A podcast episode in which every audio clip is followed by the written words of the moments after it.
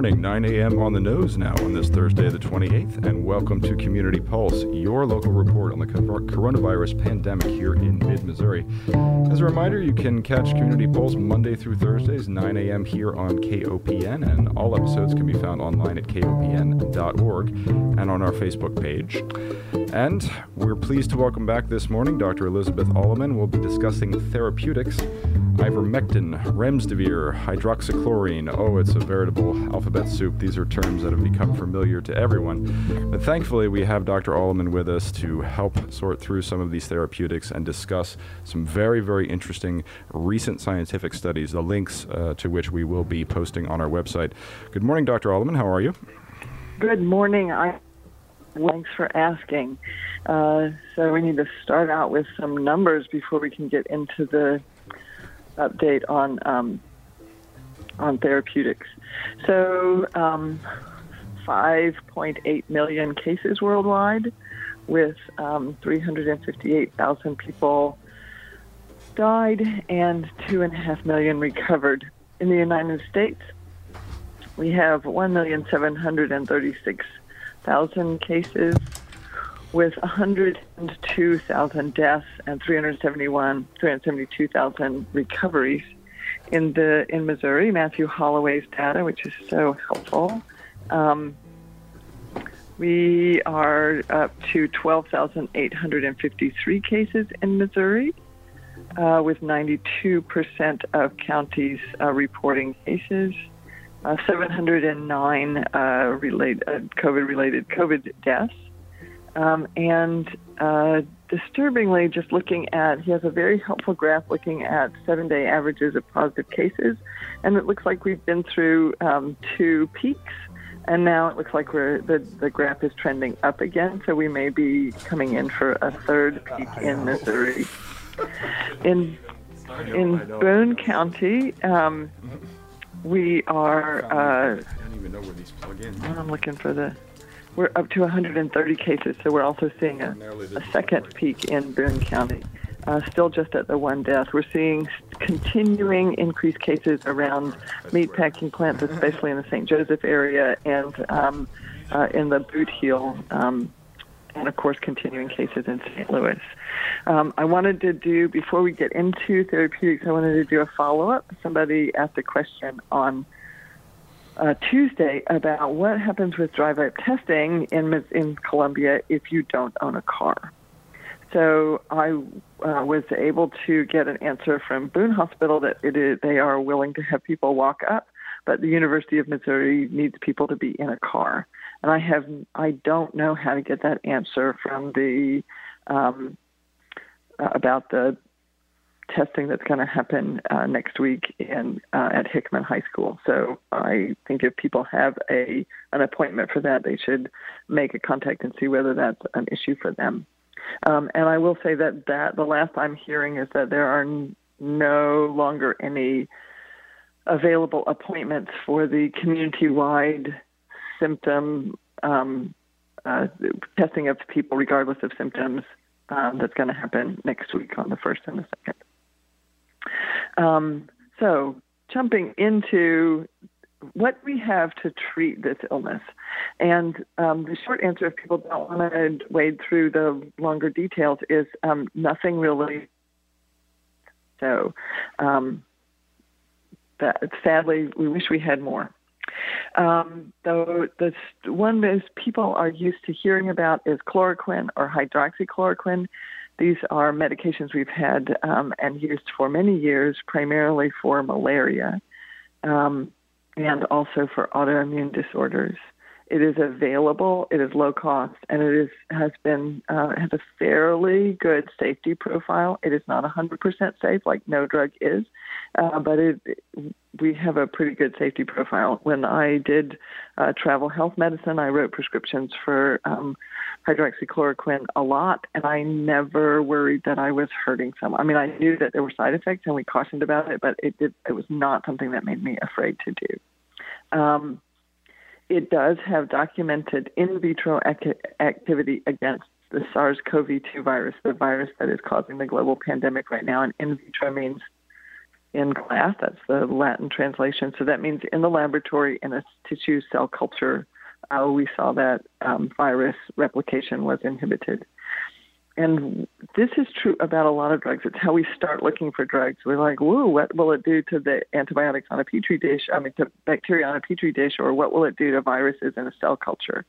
And that is the way we screen uh, drugs to see whether they have promise of being able to um, take out the um, uh, the organism we're trying to look for, we're trying to work against. Um, and then the next thing is to look at them in animal models and then in humans. And uh, so that's where we are with hydroxychloroquine. And so far, the studies have not been helpful. Um, and the, almost all of the studies I was able to find were treating hospitalized patients. So I there are some ongoing studies that are uh, apparently enrolling participants now for looking at early treatment, like people who are not sick enough to be in the hospital, or even prevention. Um, but those studies, I was not able to find any report to those studies. Um, so the um, there was a Chinese study uh, published in March, which was prospective. Um, I mean, it's a retrospective study. 48 received hydroxychloroquine, and they had a lower death rate and fewer inflammatory cytokines. So one of the things that seems to cause the biggest or one of the big problems with this virus is something we call a cytokine storm, and that is that the body's inflammatory immune response is is too severe and actually ends up causing more tissue damage and um, results in people getting very sick and dying. Um, and then there was an observational study in New York City, and they enrolled uh, over 1,300 patients, and about half of them received hydroxychloroquine. Um, and there was no significant uh, association of hydroxychloroquine on uh, reducing death or the need for ventilation. Uh, the study wasn't randomized and again was done in um, uh, hospitalized patients. And then there was another study, a very large study, multinational registry uh, analysis of chloroquine and hydroxychloroquine with or without a macrolide antibiotic. This is the azithromycin or the Z-Pak that we're often adding with that. And there was no significant significant association of hydroxychloroquine or chloroquine and death or intubation. I'm sorry, I'm, I'm reading the wrong. I got off on it. So uh, they were making sure they treated within 48 hours of, of diagnosis, and they did a really large um, attempt to um, control for all the confounders, so for gender and age and comorbidities. Um, and in hospital mortality was 9% in the control group, 18% in the people who got hydroxychloroquine, so double. So the more people, twice as many people died if they got hydroxychloroquine. 24% if they got hydroxychloroquine plus the antibiotic, um, and similar similar answers for chloroquine um, and with or without a, an antibiotic. And there was a lot more what we call new ventricular dysrhythmia. So these are the heart rhythm disturbances that we're so concerned about, especially when we combine hydroxychloroquine and azithromycin because both of them can mess with the con- electrical conductivity of the heart. So these are disappointing studies. We, I think, many of us had hoped that a medication that was available, um, affordable, already around, we knew a fair amount about it, would would be a helpful answer to this. Now, many people say that the problem is that this should be used earlier in the course and should be used in combination with zinc. And um, there are some people who are beginning to do those studies, but they are well down the road and they do not appear to be as well funded or do, being done in the higher prestige uh, centers. And I, I understand people's concern and frustration that this may be, you know, what if this is the answer and we're not studying it? Um, so, um, remdesivir is the new um, uh, Gilead uh, produced uh, antiviral. Um, they did a randomized controlled trial. So none of the other studies we talked about were randomized or controlled um, and blinded. So this is a randomized controlled trial showed that um, with over a thousand patients, and there was faster recovery and fewer deaths and similar side effects in the treatment group as in the control group. So this is the study that was um, was not ended early. They unblinded some of the early um, uh, early data to report it early because when when we're getting remarkable results, either negative or positive, we often want to make sure that we get the news out early. And this is the study whose uh, whose early results were reported, and Anthony Fauci said this is a game changer and this should be standard of care. So we aren't seeing that this is like turning things around the way we would want. And I think Dr. Fauci's I, what I took his words to mean is not, oh, this is the end of our research and we don't need to do any. It's like, oh, we finally found a drug that actually does work. And that should help us develop new drugs that will work better. So I hope he's right. Um, let's see. Um, then there's this um, medication, ivermectin, which is an, an anti-parasitic drug that's used in animals. So it's used against heartworm in dogs, and we people use it to worm horses and cattle. Um, and it also has in vitro activity against the SARS-CoV-2. Uh, and I ended up down a a long rabbit hole about when when they did the study in cell culture um, in a laboratory whether the concentrations that they used to inhibit activity were terribly high with comparison to human dosages, typical human dosages, or not. And um, there were a lot of people doing a lot of calculations that quickly got over my head. So apparently, dosing is a is a question. Um, there was an international multi-center observational study, so again, not blinded and not randomized, uh, where they give 700 patients ivermectin and 700 uh, didn't get it, and the ivermectin group had less need for ventilation and less death. So that was um, a helpful thing. So we'll see about what ivermectin is doing. Um, again, the FDA is not approving this drug for this uh, indication at this point. It is used in things like pinworms and river blindness and some other um, parasitic diseases at much lower doses than what people are talking about using for um, COVID. And so no one is recommending that anybody um, obtain veterinary ivermectin and take it on their own. So um, just my concern with using anti-parasitic drugs is that parasites are much closer metabolically and cellularly to humans than, say, a bacteria or a virus. And so um, it is really tricky to find drugs that will kill a worm and not harm a human. So um, I'm not saying that this drug is particularly dangerous. I just think that we um, are going to gain more data if people start using this. And um, if you do use it, please keep careful records so if something interesting happens to you, we'll be able to know. Um, people, let's see, Madagascar believes that um, a, uh, a brew made out of um, artemisia, which is um, wormwood, will it has active it has activity against the virus. This is also a well-established anti-malarial drug. Um, which has relatively low toxicity compared to other anti-malarials. Um, the Madagascar government is requiring children who are returning to school to take this this um, herbal medicine on a regular basis, um, and um, they are gifting it and selling it to other countries in Africa. So um, there are ongoing studies, and it doesn't look like any of them are going to have a big answer for us very soon. So uh, that's an interesting um, development. Um, this is a, a, plant that can be easily grown. Um, it's from Africa. People have been using it for a long time. I think it, it's what was in um, uh, what is the licorice, the anise um, flavored uh, liquor that um, people say made people crazy. Anyway, absinthe. Absinthe, yes. So you know, we ought to be careful about that. Um, Cuba is has been exporting physicians uh, to Latin America and to Italy um, since the beginning, since early in this crisis. They are using a particular form of interferon, and they say that it is doing amazing things.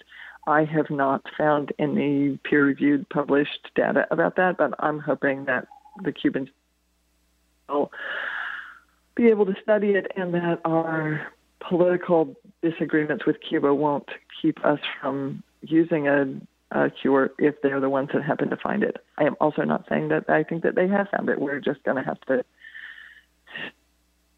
Uh, updates on the drugs that I know about. Do you have any questions that you've heard or or questions that I could answer or concerns? Well, I, I highly recommend that everybody check out these articles. They are quite uh, fascinating. And yes, true, they contain a lot of scientific jargon as well.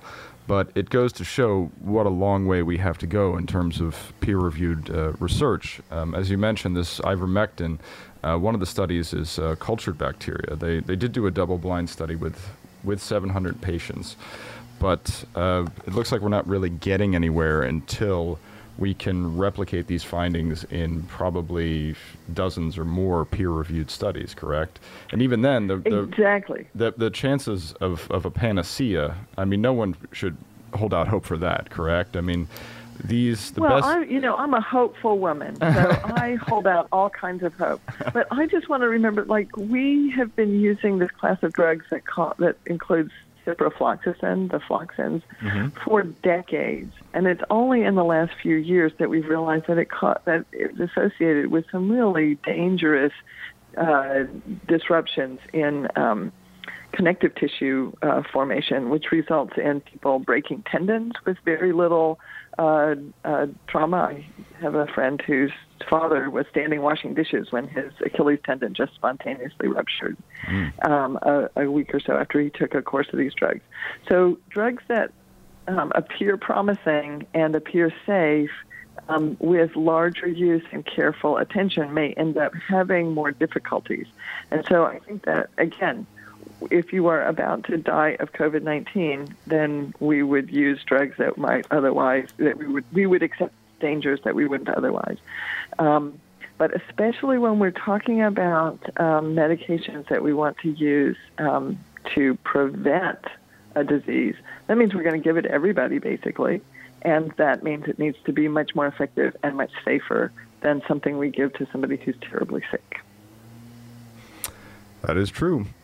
So, Dr. Elizabeth Alleman with another fascinating conversation and some excellent links to articles, which we will post on our Facebook page and on kopn.org. The studies cover uh, hydroxychloroquine, ivermectin, and also remdesivir. Uh, these are three drugs that were, of course, well established and have other medical purposes. In the INCHOATE peer reviewed studies that we have, uh, there are some positives to report. Of course, further study is needed. And we, well, it is, uh, you know, something as a, as a general question. I mean, do we have any, from the previous coronavirus outbreaks, um, drawing upon peer reviewed research for, say, example, SARS or, or MERS, uh, is there any is there any base that, that you feel hasn't been covered yet by the scientific community? I, I sincerely doubt there is, since it's a global um, race to the cure. I am not aware of it, and you know I'm a family physician in the center of Missouri, which was not affected really significantly by SARS or MERS. So this is not my area of expertise, and I would not be the person to say that. I I do want to say that um, there are reasons for us to continue our social distancing. The primary one is to keep curve flat so that we don't overwhelm our healthcare setting and a, a healthcare system, and that is um, my primary reason for continuing to miss out on many social interactions that I have found pleasurable. Um, and so that's the communal one. The personal one is that if you can put off getting this until we found a found better therapeutics or even gotten better at using the ones we have, um, that will uh, benefit you as an individual as well if you're one of the people who gets seriously sick from this. So we're, we're working hard and it's just going to take time entire globe is working on it, and it will indeed take time. But given how contagious this virus has turned out to be, I've, we need to hold out. Uh, we need to be very, very cautious of a false dawn in this. I mean, uh, it's possible that we may get some sort of a break uh, over the summer, but it remains highly contagious. And as the statistics here in central Missouri uh, indicate, and indeed the statistics everywhere that has uh, opened up their uh, societies to a certain degree. At the very least, there is an initial spike in cases as people go out and interact and congregate more. So we're going to have to see how that all works out. Yes. Well, I mean, there's yeah. there's no escaping that initial spike in the data that I've looked at all across the world. As soon as we open up, as soon as we stop sheltering in place, there will be a spike or cluster of some sort. In some cases, it may go down afterwards, but uh, yes, it's a time for extreme caution. Well, thank you very much, Dr. Alleman. I wish you a lovely weekend. Um, hey, as our you. listeners you may too. know, uh, we're only doing Community Pulse Monday through Thursday now. But we're glad that you joined us for it, and we're glad to bring you Community Pulse as part of your community radio station, KOPN 89.5 FM. You can find all of the links to articles that we discussed with Dr. Alleman today on our website, also on our Facebook page. You can also reference all of the previous Community uh, Pulse episodes. We've been doing this since March 20th. This is the 50th episode today. We're so glad that you're with us here on your community radio station. Want to let you know that we will ha- be having an upcoming one day pledge drive on June 3rd. In public media, we are, of course, acutely aware that these are not the greatest financial times for everybody. Many are under duress. But if you can help by giving to your radio community radio station, you can donate securely and safely online anytime you like at kopn.org. But just that one day that will interrupt regular programming to ask for your support in keeping our operation going. We wish everyone a pleasant weekend. Thanks for tuning in to Community Pulse. Do stay safe, Columbia.